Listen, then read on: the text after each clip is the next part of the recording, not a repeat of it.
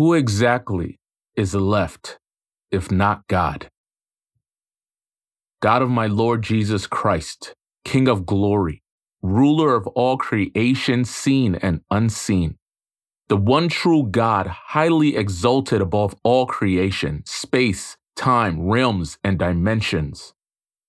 Thank you for the holy fear of you, allowing me to walk with wisdom, knowledge, and understanding to bring forth these truths, to share with your child whom you love so dearly, just as I am loved by you. You love this child who is reading or hearing these words, Thank you for returning us to the place of origin in you before there was time, where we once knew you fully and are known by you. Thank you for returning us to the relationship we once had with you through the sole memory of the first man and woman in the garden. Thank you that through our Lord and Savior Jesus the Christ, we are delivered from our separation from you by the horrors of sin and death. Thank you, Jesus, for your mind through our rebirth by baptism in water and spirit.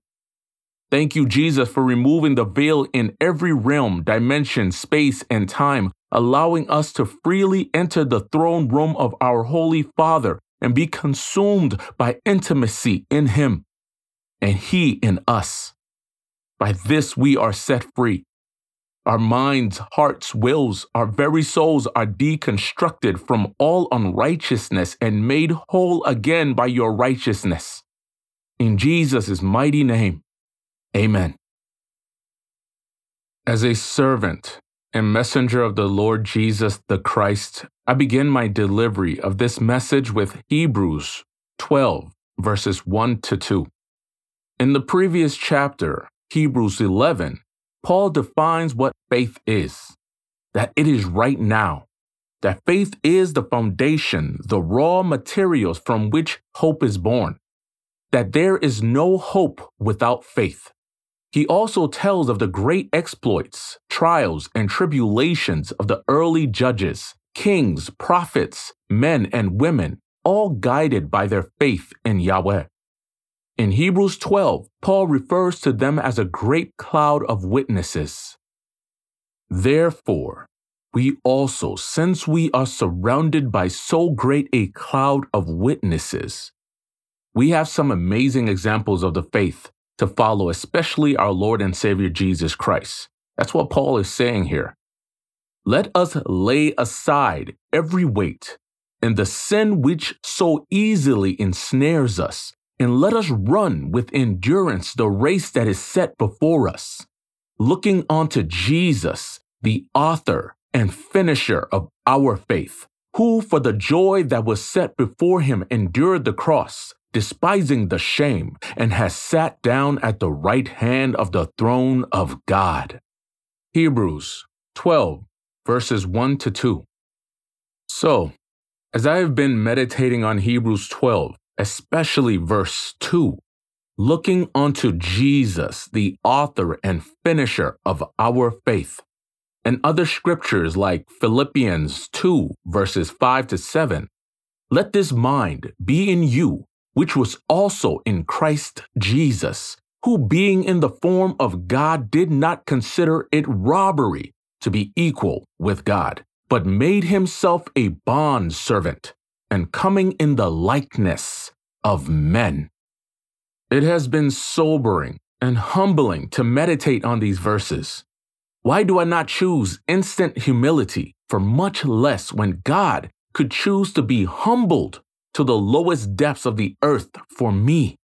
These meditations have led me to greater depths of working out my salvation with fear and trembling. I want to be able to let go of all weight, sin, and snares and function with the authority I have as a disciple of Jesus. Rather than being bound by this matrix and years of programming, the soul known as Prince has come to the realization that the level of faith I possess has been authored, and my faith's growth, while still progressing, has been finished. There is an author to this story I have been living. Here is the real shocker our lives as disciples of Jesus are not about us, We have the delusion that the lives we are living are our lives, but they are not. These names and stories written in the Lamb's Book of Life are actually about versions of God. We are each a different version of God in earthen vessels with consciousness conditioned by our journeys on the earth, even as the born again. However, the world and even religion has conditioned us to believe otherwise that by following specific sets of rules and rituals, we can get desired results in these lives that don't belong to us. In order to quicken the earthen vessel he had made, God breathed into the man and he became a living soul. It was God who breathed a portion of his essence, with it, the soul who became man, and entered the vessel he had made for himself, even splitting the man in two creating another vessel like the man but in a different form and calling this one woman did not matter, for this was also God. God created man and woman, these versions of himself, in such a way that they could reason and think apart from him, but it was nonetheless him. Just as Jesus was separate from God in a physical form, yet still God. Jesus said in John 10, verse 30, I and my Father are one. The man and woman were one with God, but the rebellion was passed down to us, creating in each of us a desire to go our own ways separate from God. We believe that this life is not God's and that it is our right because of our soul's programming. When we surrender to God, we are reminded of who and what we truly are in these various forms and we are willing to proclaim it. I have been crucified with Christ. It is no longer I who live, but Christ lives in me.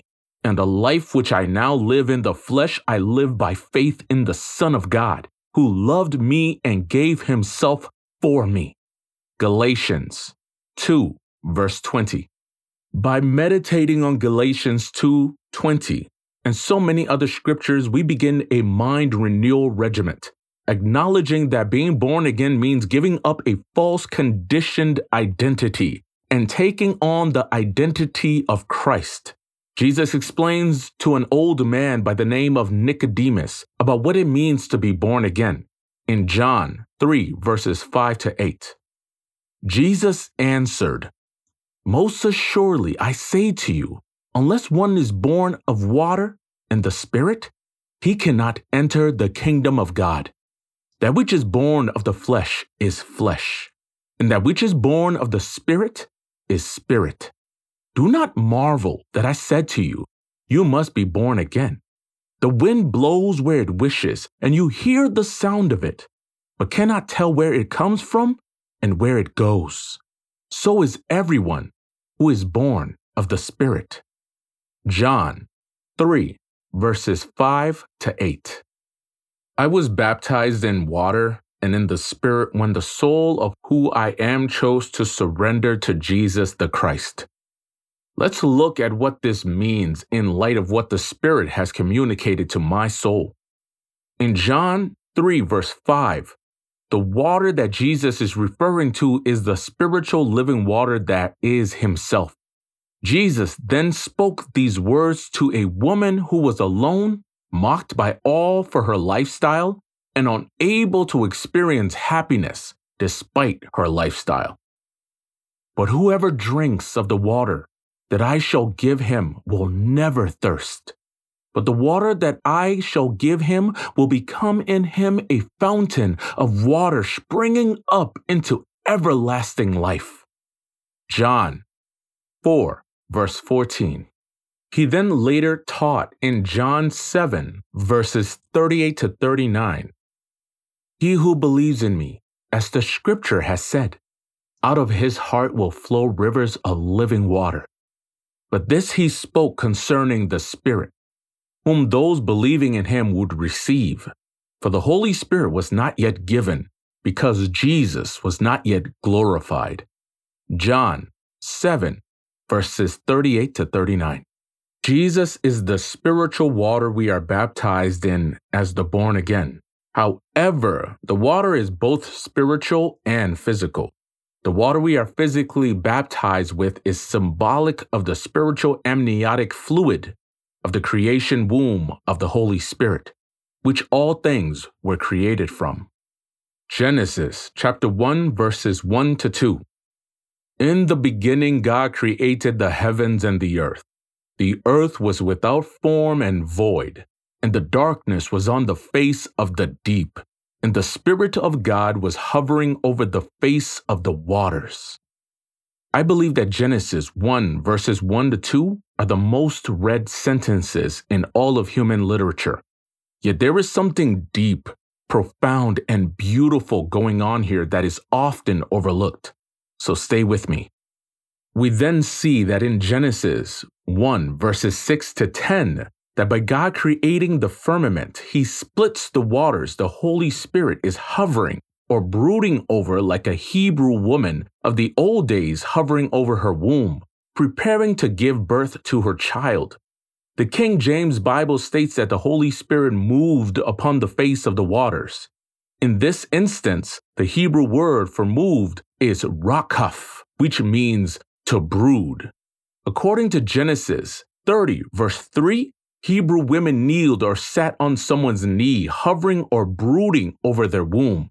The idea was most likely inspired by what was already written in the woman's DNA as a result of the process that took place during creation. Genesis 1 verses 6 to 10 reads, Then God said, Let there be a firmament in the midst of the waters, and let it divide the waters from the waters. Thus, God made the firmament, and it divided the waters which were under the firmament from the waters which were above the firmament. And it was so. And God called the firmament heaven. So the evening and the morning were the second day. Then God said, Let the waters under the heavens be gathered together into one place, and let the dry land appear.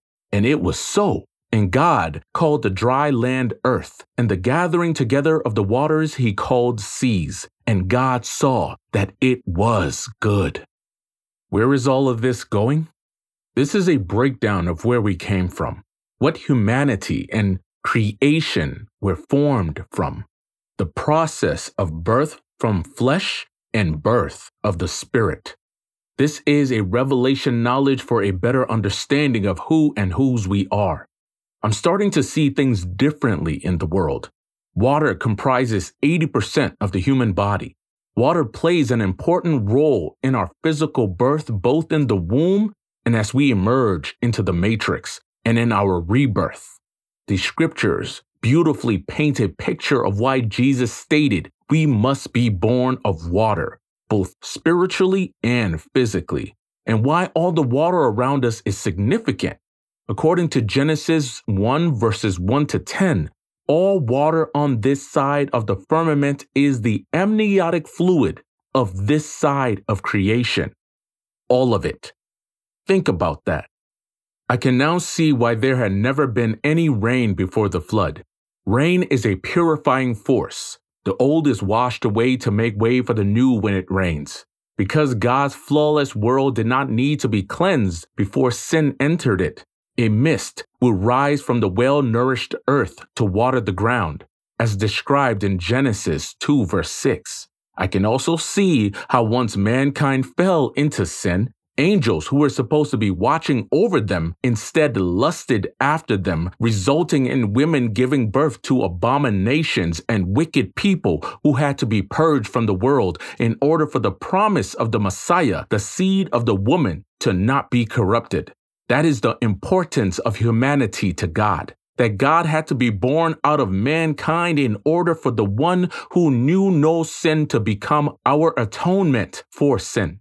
The entire procedure was meticulously calculated and carefully prepared.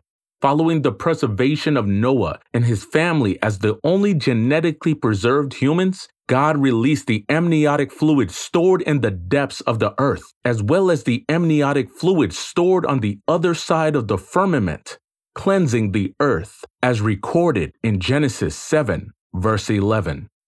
I don't believe that when it rains post flood, the firmament opens and pours the water down from the other side.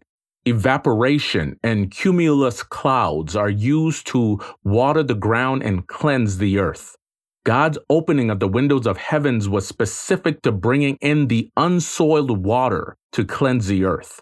All of this points to Christ as the pure, living water who cleanses and regenerates us, just as God did with the earth in Genesis.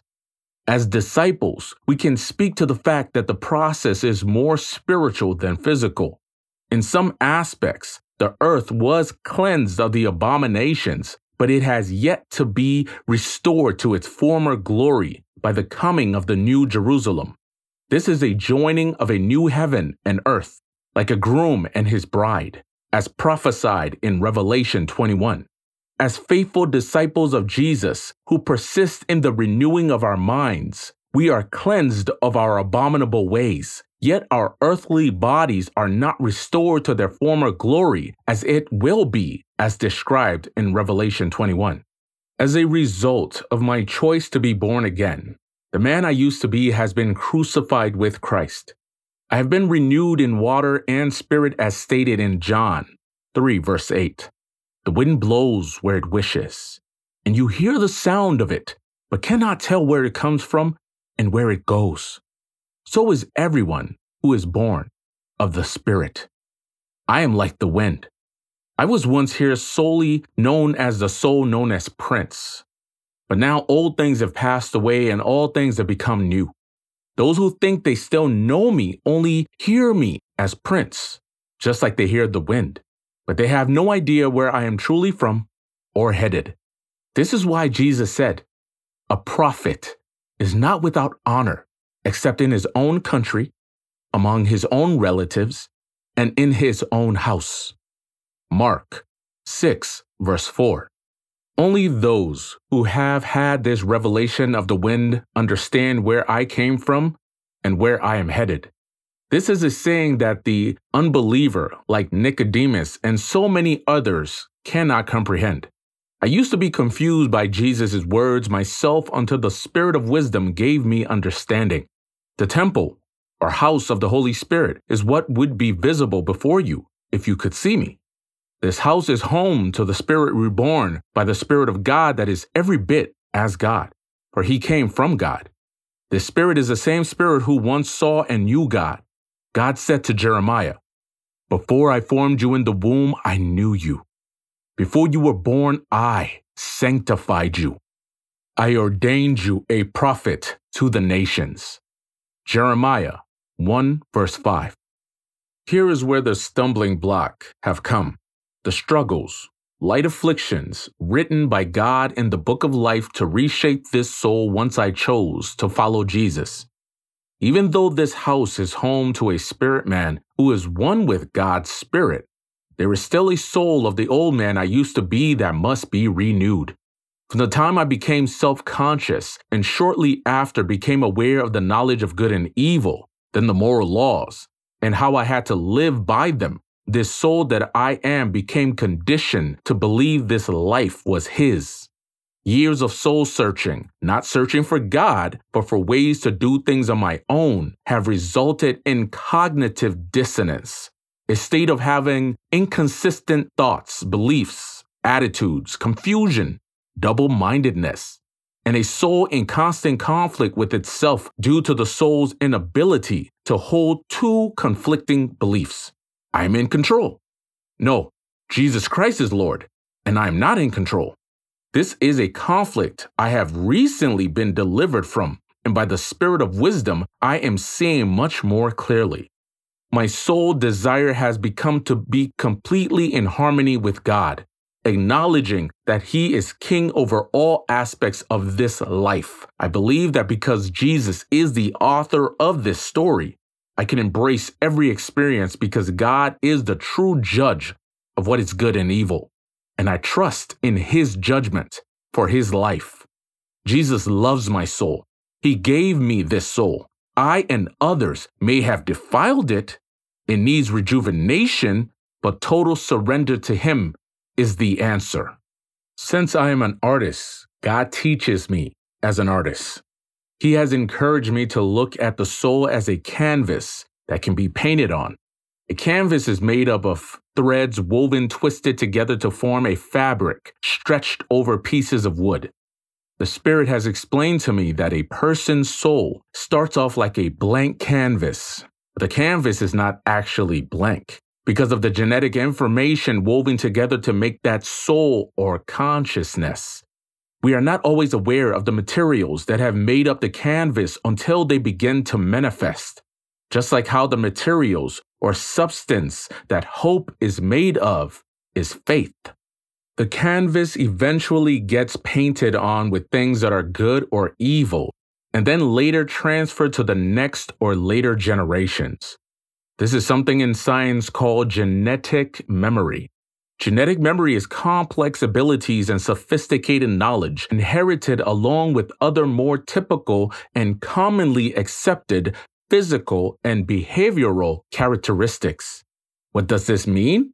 An example is a gifted musician or artist without any formal training, known as a savant.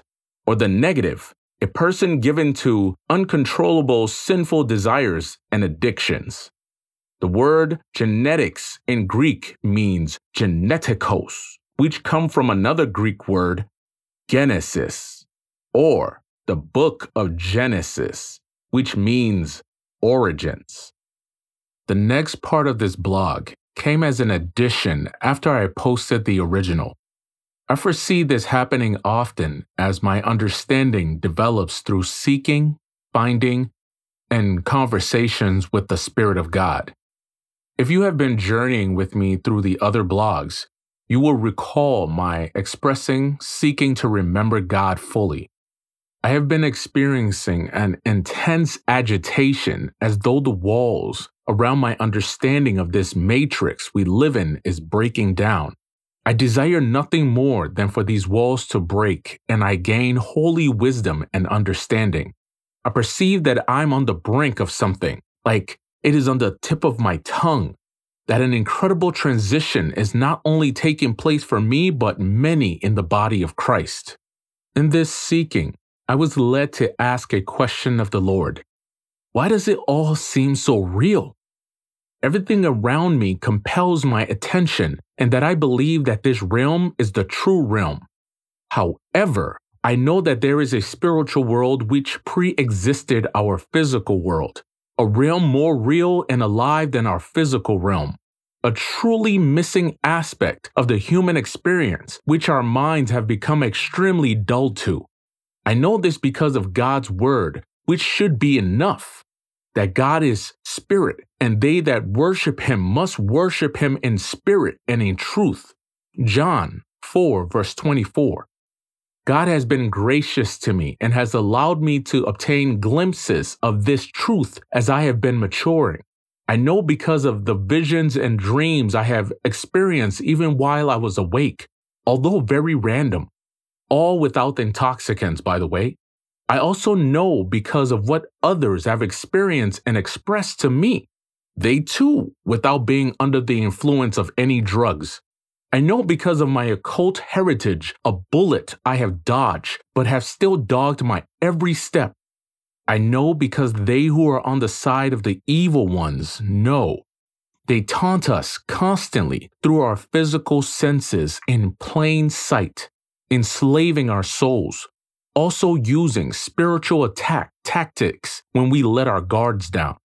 Yet they will never truly succeed, for their father, the devil, and the other fallen angels are all defeated foes, only operating through deception. They have been defeated by our Lord and Savior Jesus Christ when they believed they were destroying him on the cross. However, they were actually assisting in the completion of his mission to save the world. This leads to my question to the Holy Spirit. I know I am born again. I know I am saved, but I also know that in some way I am still chained to this world, shackled and not fully able to operate as Jesus has said I can due to the condition of my soul. I need to understand why I am limited as one born again, what I still lack. Why is this reality much more real to me than the spiritual reality?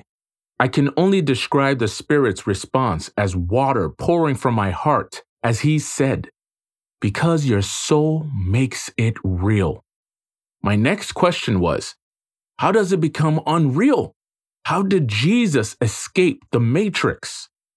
The Spirit's response was by becoming a sacrifice. You must become a living sacrifice. How do I become a living sacrifice? By dying to self. How do I die to self? After this question, I did not get a response right away. I just began meditating on this last response by dying to self. The following day, an incredible desire to do research on something that expounds a bit more on genetic memory and its connection with one of three altars of the soul gripped me. I believe that this was the spirit answering my question about dying to self, informing me as a practitioner in surrender to Jesus in the next stages of my spiritual awakening. Genetic memory is an aspect of the soul psychology refers to as id, which I believe is actually a ruling entity of the soul, which fractures out to many smaller fragmentations. The id, according to Freud, is the carnal aspect of our souls, which operate more on basic instincts, primitive drives, desires, concealing genetic memories unbeknownst to us until they come spilling out when we are encouraged or triggered. According to psychology, we are born with the id and its counterparts, the ego, the portion of the soul we allowed others to see, and the superego, the portion of the soul which seeks to reinforce and protect our self image. These two altars only developing throughout our lives. Imagine the id as the material of the canvas passed down through generations, and the ego and superego as what is painted on the canvas. Unfortunately, the id being part of the inheritance from our rebellious parents in the Garden of Eden, the id is chaotic and primal. The id says, me first. The id declares, you only live once. If it feels good, do it. If it does not feel good, discard it. The id says what it wants when it wants, having no desire to filter itself.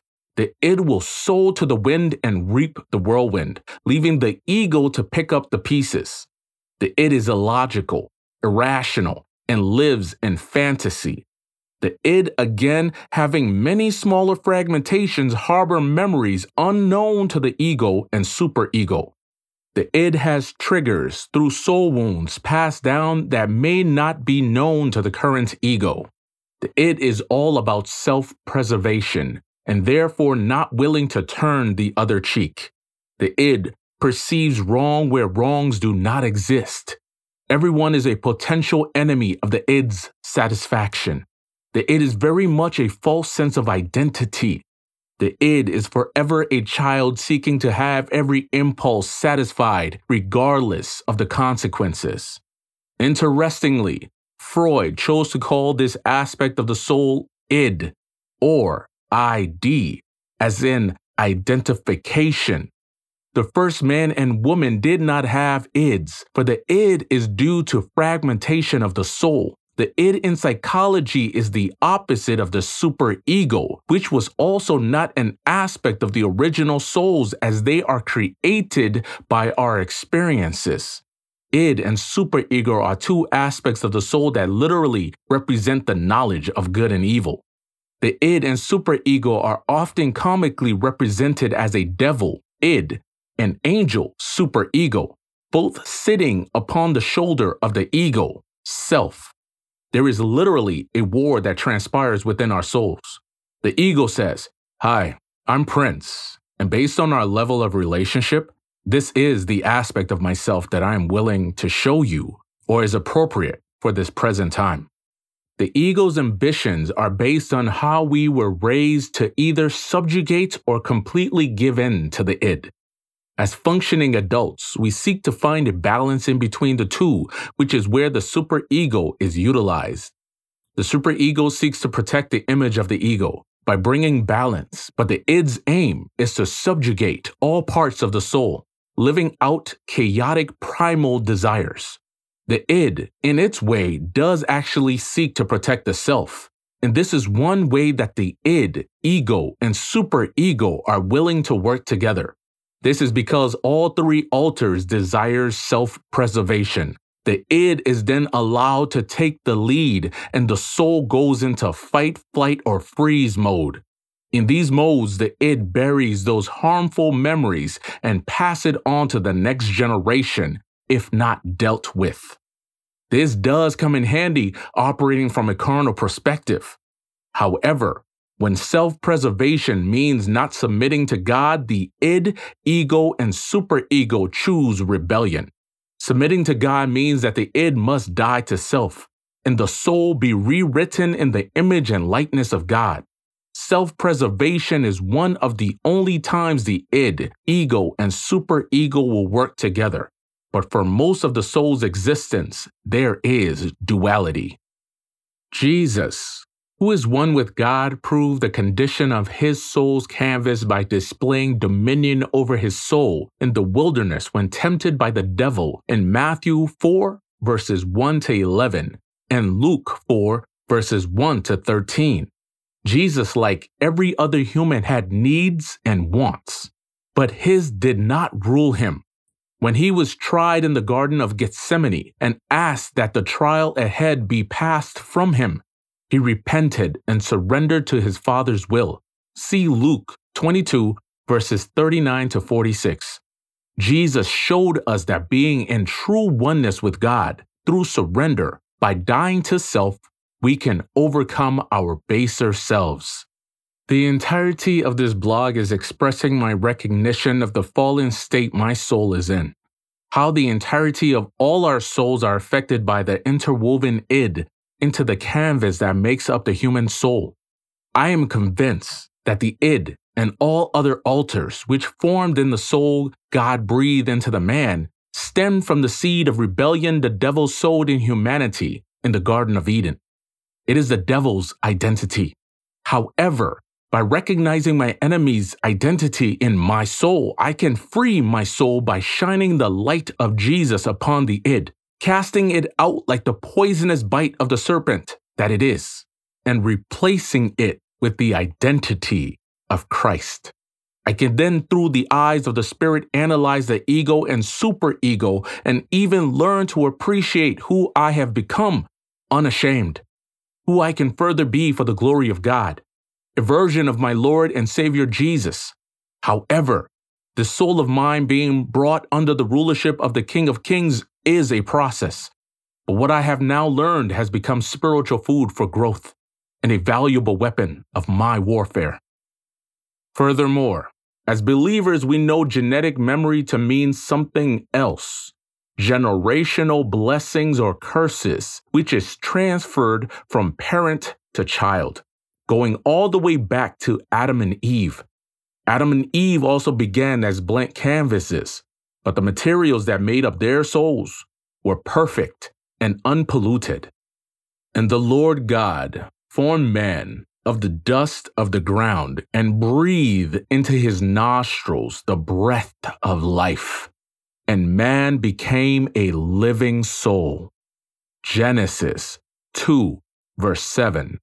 But once they sinned, their corrupted canvas material transferred through countless generations to this point, taking diverse paths of life and death to make up the souls we begin with at conception and birth. David celebrates God in Psalms 139, verses 13 to 18, for the amazing job he did in creating us. That God was in love with the whole process. God is there in the womb pouring out his spirit over us, developing us into living souls, even if those souls have generational information making up their canvas, as previously stated. Please think about this scripture when you think of abortion contemplate an abortion yourself, or you are in the place to encourage someone away from destroying one or more of God's masterpieces. I'm going to read Psalms 139 from the New Living Translation because I love its beauty and simplicity. You made all the delicate inner parts of my body and knit me together in my mother's womb. Thank you for making me so wonderfully complex. Your workmanship is marvelous. How well I know it. You watched me as I was being formed in utter seclusion, as I was woven together in the dark of the womb. You saw me before I was born. Every day of my life was recorded in your book. Every moment was laid out before a single day had passed. How precious are your thoughts about me, O oh God. They cannot be numbered. I can't even count them. They outnumber the grains of sand. And when I wake up, you are still with me. Psalm 139, verses 13 to 18. The revelation of this next section was birthed while my wife and I converse with the spirit of wisdom while sharpening one another. So, when does a soul become separated from its spirit? Aborted, stillborn, or premature death babies do not go to hell. Little children who are unable to distinguish between good and evil do not go to hell. So, when does the soul spirit separation take place? We believe it happens the first time we encounter the tree of knowledge of good and evil scenario in our own lives. The first time a person must choose between doing what is inherently good and inspired by God's Spirit in us or following our own desires and eating from the tree of knowledge of good and evil, obtaining worldly wisdom and deciding what is good in our own eyes. I believe that every single individual on the earth has experienced this scenario because there isn't a single good person on the earth, not even one, as stated in Psalms 14, verse 3. Even Jesus in Mark 10, verse 18, stated that only God was good. Jesus here was not saying he wasn't good, for he was also God, but he desired the attention be taken off the physical and placed on the spiritual. When it comes to the tree scenario, we all fail, just like Adam and Eve did. Jesus was the only one who ever passed. Jesus, God made flesh on earth, began not as a son of Adam, but as a son of God, and his mother's untouched womb was like God's untouched earth, allowing him to begin with a perfect canvas, a perfect mind, yet taking on a human form, because the material of his canvas was of God. Despite growing as a man, he knew his purpose and remembered his father. When we first start, we all forget God. But because Adam once knew God, there is a transference to the canvas material, a knowing, a level of faith in each of us that declares that there is someone greater than ourselves. Many people, however, choose to ignore this inherent knowledge to follow their evil heart's desires. Well, this is what Paul's Spirit, testifying with the Holy Spirit, has to say about that. For in it, the righteousness of God is revealed from faith to faith as it is written, the just shall live by faith. But the wrath of God is revealed from heaven against all ungodliness and unrighteousness of men, who suppress the truth in unrighteousness. Because what may be known of God is manifest in them, for God has shown it to them. For since the creation of the world, his invisible attributes are clearly seen being understood by the things that are made, even his eternal power and Godhead, so that they are without excuse. Because although they knew God, they did not glorify him as God, nor were thankful, but became futile in their thoughts, and their foolish hearts were darkened. Professing to be wise, they became fools. Romans 1, verses 17 to 22. As the boy Jesus grew older, he discerned everything through the holy fear of the Lord. reverence for his holy father, which is the beginning of knowledge and wisdom. His desire to do his father's will led to the diligent studying of the laws and prophets, as shown in Luke 2, verses 46 to 52.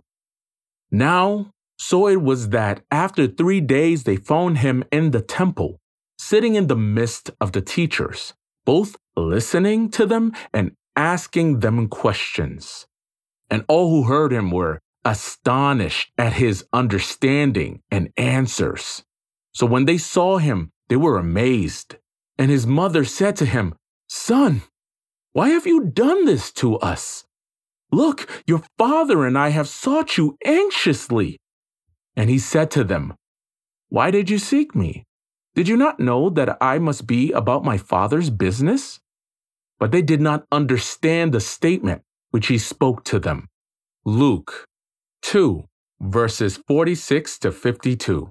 Jesus was doing what Adam and Eve should have done before facing the scenario of the tree. Jesus, as a child, learned his father's laws and was submissive to his mother and adopted father. By honoring them, he honored his heavenly father.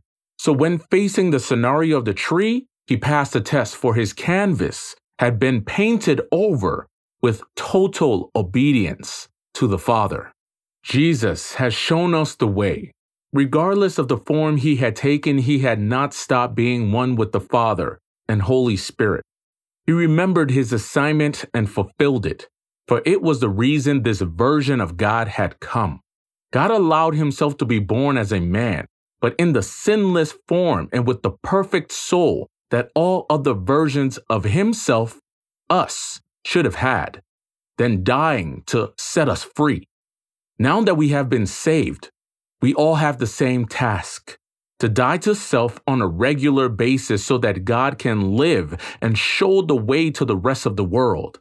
When we stop clinging to these lives we have or believe we should have, we die. And then it is no longer we who live, but God who lives and lives his life the way he intended it to be lived on this earth.